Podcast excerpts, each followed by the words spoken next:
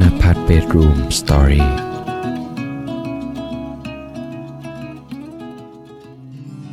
เพื่อนๆเคยมีคำถามกับตัวเองไหมครับว่าทำไมเราถึงไม่โตขึ้นสักที พอเรามองไปรอบตัวเราเพื่อนๆของเราทำไมพวกเขากลับดูเป็นผู้ใหญ่จัง เช่นมีรถ แต่งงาน มีครอบครัว ประสบความสำเร็จในชีวิตได้งานดีๆทำตัดภาพมาที่เรา เราก็ยังแบบกินข้าวกับพ่อแม่ทำงานเดือนชนเดือน แถมยังไม่พอ เราก็ไม่รู้ว่าแบบชีวิตของเรา เราชอบอะไรกันแน่ทิศทางของชีวิตที่เราจะไปไปทางไหนกันแน่ มยังทำตัวบ้าๆบอๆไปวันๆอีกจนเราก็รู้สึกแย่ แล้วก็เกลียดตัวเองบ้างในบางครั้ง วันนี้ครับผมอยากจะมาแชร์เรื่องราวหนึ่งที่ผมได้ไปเจอมา แล้วก็มันฉุดให้ผมได้ไตรตรอง กับคำที่ว่าเมื่อไหร่เราจะโตขึ้นสักทีผมคิดว่าตอนนี้อาจจะทำให้มุมมอง ของเราเปลี่ยนไปก็ได้นะก็ผมก็หวังว่านะครับเพื่อนๆจะได้รับความรู้สึกดีๆ ไปจากตอนนี้ไม่มากก็น้อยมาลองฟังไปด้วยกันครับ สวัสดีครับเพื่อนๆทุกคนครับ ยินดีต้อนรับเพื่อนๆเข้าสู่ พื่อนกันคุยจนดึกมาอยู่กับผมโฟกนภัทรคนเดิมเสียงเดิมนะฮะ ก็ผมจะต้องบอกกับเพื่อนๆไว้ทีนี้ก่อนเลยนะฮะว่า ในระหว่างที่ผมพูดก็อาจจะมีเสียงพุเสียงประทัดเกิดขึ้นได้ เพราะว่าตอนนี้มัน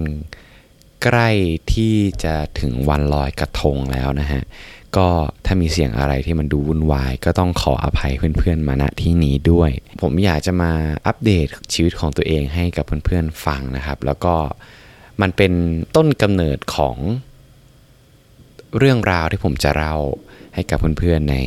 สัปดาห์นี้นะครับ ก็คือตอนนี้ผมได้ลาออกจากงานแล้ว แล้วก็มีประสบการณ์ดีๆ หลาย ๆ อย่างที่เกิดขึ้นในตอนที่เราแบบ กินเลี้ยงกันอะไรเงี้ยคือคนที่เราไม่คิดว่าเขาจะแคร์เราขนาดนั้น เขาก็แคร์เรามากๆเออซึ่งแบบน้ำตาเกือบไหลอะคือเศร้ามาก ถ้าเพื่อนๆคนไหนที่ยังมาฟังตอนนี้ตอนแรกนะฮะ ก็เรากำลังจะได้ไปออสเตรเลียในวันที่ 15 นี้แล้ว แล้วก็เริ่มที่จะลาออกจากงาน แล้วก็ตอนนี้ก็เรียนบาริสต้าด้วยอาชีพยอดฮิตของเพื่อนๆหลายๆคนนะ แล้วเราก็รู้สึกว่า เออ มันก็เป็น skill หนึ่งที่เราไม่เคยได้ลอง แล้วก็ดูไปดูมามันก็เท่ดีอะเออก็เลยลองเรียนนะครับ แล้วก็ช่วงนี้มันก็เป็นช่วงที่แบบเราได้ on tour เขาเรียกอย่างนี้ดีกว่า ก็คือได้ไปพบปะเพื่อนฝูงมากมาย ที่แบบเราไม่ค่อยได้เจอกันหรือว่าเจอกันเป็นบางครั้งอะไรเงี้ยครับ ก็ไปนั่งพูดคุยกัน เมื่อวานนี้ครับผมไปเจอน้อง คนหนึ่งมานะเป็นน้องที่อยู่ที่มหาลัยเดียวกับผมนี่แหละ แล้วเราก็ไปแบบพูดคุยกัน ซึ่งบทสนทนาที่ผมคุยกับน้องเนี่ยมันเป็นต้นกำเนิดของของตอนนี้เลยล่ะก็คือเราพูดคุยเกี่ยวกับเรื่องของชีวิตอะไรพวกนี้แหละว่าเออชีวิตเป็นยังไงหลังจากเราเรียนจบ คือเราก็รู้มานะว่าน้องเขาอะคือตอนเนี้ยทำงาน ที่ที่หนึ่งซึ่งเงินเดือนมันก็แบบไม่ได้เยอะอะไรอะแล้วก็น้องเขาเพิ่งแบบเเลิกกับแฟนที่มีแพลนจะแต่งงานกัน แล้วทีนี้น้องเขาก็พูดมาคำหนึ่งเว้ยซึ่งมันแบบมันทำให้เราแบบชุดคิดอะไรได้บางอย่างเลย ก็คือ น้องเขามาพูดกับผมว่า เขารู้สึกตัวเขาแบบไม่เก่งอะไรสักอย่าง แล้วก็เออก็คือน้องเขาก็บอกว่าแบบ เมื่อไรเราจะโตขึ้นสักทีอย่างเงี้ยเพราะว่าตอนนี้น้องเขากลับมาอยู่กับพ่อแม่ด้วยคำพูดที่น้องเขาพูดอะเราสังเกตความรู้สึกของเขาได้เลยนะว่าแบบเขาที่เขาแบบพูดแบบเอ้ยเมื่อไหร่เราจะโตขึ้นสักทีอะไรอย่างเงี้ย มันเหมือนกับเราเห็นเขาอะเขาแบบรู้สึกแย่กับตัวเองมาก ๆ แล้วก็ดูเศร้า ดูกดดัน เหมือนโลกทั้งโลกมากดทับเขาเหมือนเขาต้องเป็น ในสิ่งที่เขาคิดว่ามันคือ นิยามของคำว่าโตเป็นผู้ใหญ่ ซึ่งเราก็บอกว่าเราก็ผ่านจุดนั้นมาก่อน แล้วก็ได้เรียนรู้มานะว่า การเติบโตที่จะเป็นผู้ใหญ่อะคือมันแม่งโคตรจะหลากหลายเลยเว้ยแต่เราเข้าใจว่ามันมีอยู่แค่อย่างเดียวอะเช่น แบบมีบ้านมีรถ มีชื่อเสียงประสบความสำเร็จในชีวิต ดูแลพ่อแม่เหมือนกับแบบที่เราเห็นโพสต์ของใน Facebook ที่มีแบบเพื่อนแบบถ่ายสลิปโอนเงินให้พ่อแม่อะไรเงี้ยมันก็เหมือนเป็นภาพที่บอกว่าการที่เราโตเป็นผู้ใหญ่อะคือสเต็ปของคุณคือต้องอย่างเงี้ยคือต้องเป็นอย่างเงี้ยหนึ่งสองสามสี่ซึ่งถามว่ามันเป็นสิ่งที่ผิดไหม มันก็ไม่ผิดหรอก เพราะว่าชีวิตของคนเราอะเราเรามีนิยามของความ เติบโตเป็นผู้ใหญ่ที่มันไม่เหมือนกันเลยเว้ยแต่ทีเนี้ยทำไมเราถึงแบบมีความเชื่อหรือว่ามีแนวคิดอย่างนั้น มันก็อาจจะเป็นเพราะแบบสื่อหรือว่าโซเชียลมีเดียที่เราเสพอยู่ทุกวันนี้เนี่ยพอเราโตขึ้นตรงนี้เราก็เข้าใจในสิ่งนี้นะ แต่ว่าคือที่เราบอกว่าเราก็เคยรู้สึกเหมือนน้องเขาอะก็คือ ตอนนั้นเราแบบอยู่ช่วงมหาลัยเว้ย แล้วภาของเราในในจุดมุ่งหมายที่ว่าเออเราจะเติบโตเป็นผู้ใหญ่แบบเรียนจบมาเนี่ยคือเราตั้งเป้าว่า เราจะต้องรวยเราจะต้องแบบประสบความสำเร็จมีเงินเป็นล้านล้าน โดยที่เราแบบยังไม่มีเบาะแสกับชีวิตของเราเลยว่า โฟกคำถามง่ายๆของมึงคือ สิ่งที่ทำให้มึงมีความสุขคืออะไรวะเนี่ยคือมึงยังไม่รู้ตรงนั้นเลยเว้ยแล้วสิ่งที่มันเกิดขึ้นกับตัวผมก็คือว่าในช่วงมหาลัยอะไรเงี้ยเราก็ คือไม่ได้บอกว่ามันไม่ดีนะ แต่ว่ามันมันมันไม่แมทกับเรามากกว่าคือแบบเราเคยแบบเข้าไปทำขายตรงอะไรเงี้ยแล้วก็เคยเข้าสัมสัมมนานักธุรกิจทำนู่นทำนี่เยอะแยะไปหมด แล้วในท้ายที่สุดอะเราก็เครียดกว่าเดิม รู้สึกแย่กับตัวเองกว่าเดิม เพราะรู้กันอะว่าเอ้ยถ้าเราไปลองทำขายตรงแล้วมันมันจะแบบความรู้สึกแบบเออเพื่อนฝูงอะไรเงี้ยเขาก็ จะปีกห่างจากเรา ซึ่งเราผ่านจุดนั้นมาก่อนเว้ย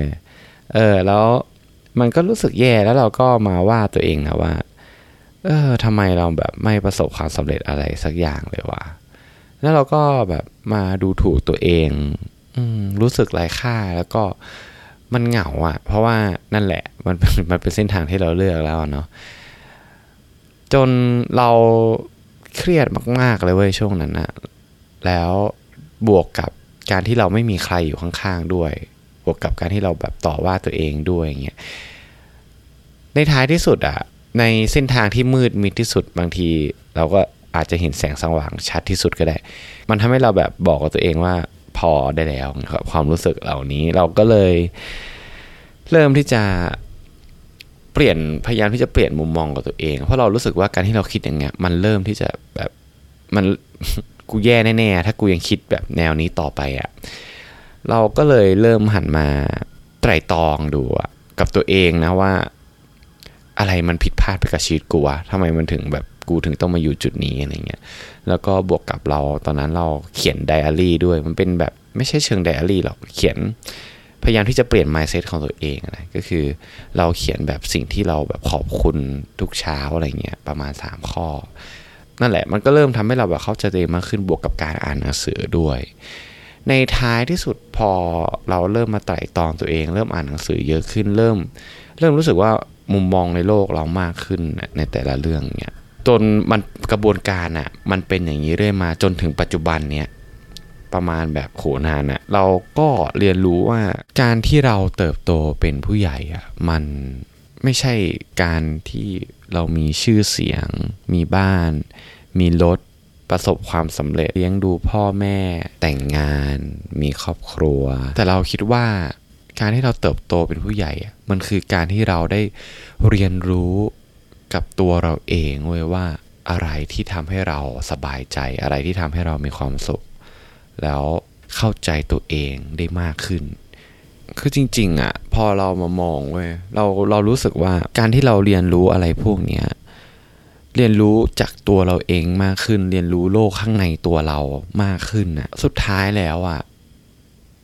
พอเราได้เรียนรู้เกี่ยวกับตัวเรา เราก็จะมีความสุขในชีวิตมากขึ้นเว้ยแล้วประเด็นก็คือไอ้ความสุขเหล่านั้นน่ะ พอเรามีชีวิตที่มีความสุข มีชีวิตที่เราแบบรักตัวเอง มีชีวิตที่เออเราเข้าใจตัวเองเนี่ยในท้ายที่สุดอะในสิ่งที่เราทำอะเดี๋ยวมันก็ดีเองเว้ยแล้วเราคิดว่าการที่เรามีบ้านมีรถมีชื่อเสียงมีสามารถดูแลพ่อแม่ได้ประสบความสำเร็จในชีวิตอะไรเงี้ยมันล้วนมาจากต้นกำเนิดของความสุขในสิ่งที่เราทำความสุขในในทุกๆวันที่เราแบบ กำลังหายใจอยู่อะแล้วเราก็คิดว่านะถ้าเราเปลี่ยนมุมมองของเราว่า การเติบโตเป็นผู้ใหญ่อะมันไม่ใช่โลกข้างนอก แต่มันคือการเติบโตขึ้นในโลกข้างในตัวเราอะเราคิดว่ามันจะทำให้เรามีความสุขกับตัวเองมากขึ้น มันเป็นการที่เราแบบโฟกัสในการพัฒนาตัวเองมากขึ้น โดยที่เราแบบไม่เปรียบเทียบ ตัวเองกับใครบนโลกใบนี้ เพราะเราเชื่อว่าการเติบโตเป็นผู้ใหญ่ของแต่ละคนไม่เหมือนกัน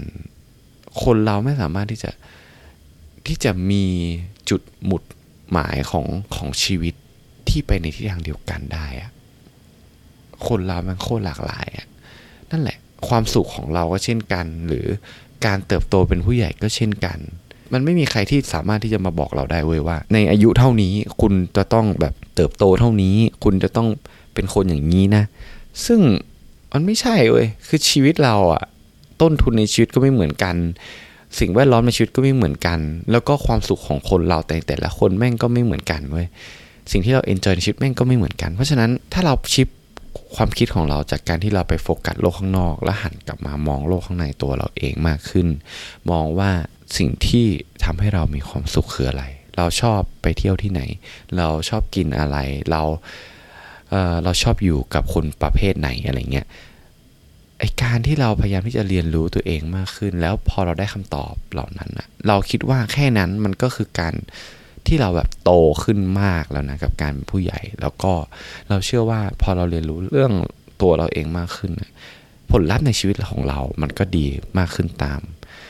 ราะฉะนั้นผมคิดว่า ผมก็บอกน้องน้องเขานะว่า เราก็ไม่ต้องกดดันตัวเองมาก ไม่ต้องเปรียบเทียบกับใครเยอะ อืมแล้วก็หันมาเรียนรู้ที่จะรักตัวเองมากขึ้น ที่จะเรียนรู้เกี่ยวกับตัวเราเองมากขึ้นและอะไรอะไรเดี๋ยวมันก็ดีขึ้นเอง แน่นอนแหละว่าสิ่งที่แบบเราพูดอะมันดูฟังง่ายนะ มันดูแบบเออง่ายนะ แต่จริง ๆ แล้วอะ การที่เรามามาแชร์ให้กับน้องคนนั้น แล้วก็มาแชร์ให้กับเพื่อนๆเนี่ยเราก็บอกว่าเราก็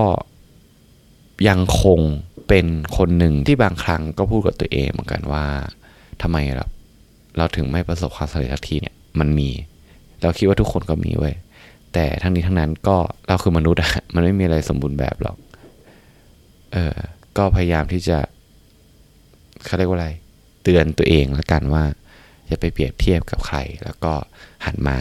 โฟกัสที่ตัวเองและใช้ชีวิต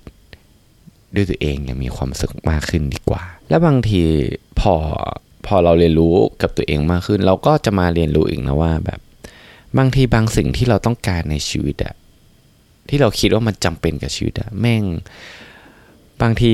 มันไม่ได้มีสลักสำคัญอะไรกับชีวิตเราเลยก็ได้นะเว้ยจริง ๆนะในบางเรื่อง อืมนั่นแหละ และนี่คือสิ่งที่เราได้แบบแชร์ให้กับน้องคนนั้นไป แล้วก็เอามาแชร์ให้กับเพื่อนๆในค่ำคืนนี้นะครับ ก็ผมหวังว่าเรื่องที่ผมได้มาแชร์กับเพื่อนๆในตอนนี้ จะทำให้เพื่อนๆผ่อนคลายมากขึ้น กดดันกับตัวเองน้อยลง แล้วก็ยิ้มให้กับตัวเองมากขึ้นเนาะก็เรื่องที่ผมอยากจะมาแชร์กับเพื่อนๆในทีนี้ก็มีเพียงเท่านี้นะครับ ตอนหน้า เออเราก็ยังอยู่ไทยอยู่ก็เดี๋ยวมาอัปเดตให้ฟังชีวิตของเราไปถึงไหนแล้วบ้างนะครับ ถ้าเพื่อนๆคนไหนชอบนะครับ ก็ช่วยกดให้กำลังใจก็คือการแบบรีวิวใน Spotify หรือว่า Apple Podcast ก็ได้นะฮะก็ไปเป็นสิ่งที่แบบให้กำลังใจเรามาก แล้วก็ถ้าเพื่อนคนไหนชอบ ก็สามารถกดแชร์ แล้วก็มาทักทายกันได้นะทั้ง Facebook Fanpage ไอจีแล้วก็อีเมลนะจ้ะ โอเค ก็ในค่ำคืนนี้ผมก็ขอให้เพื่อนๆนอนหลับฝันดีนะครับ แล้วก็เรามาเจอกันใหม่ในอาทิตย์หน้า ฝันดีครับทุกคน บ๊ายบาย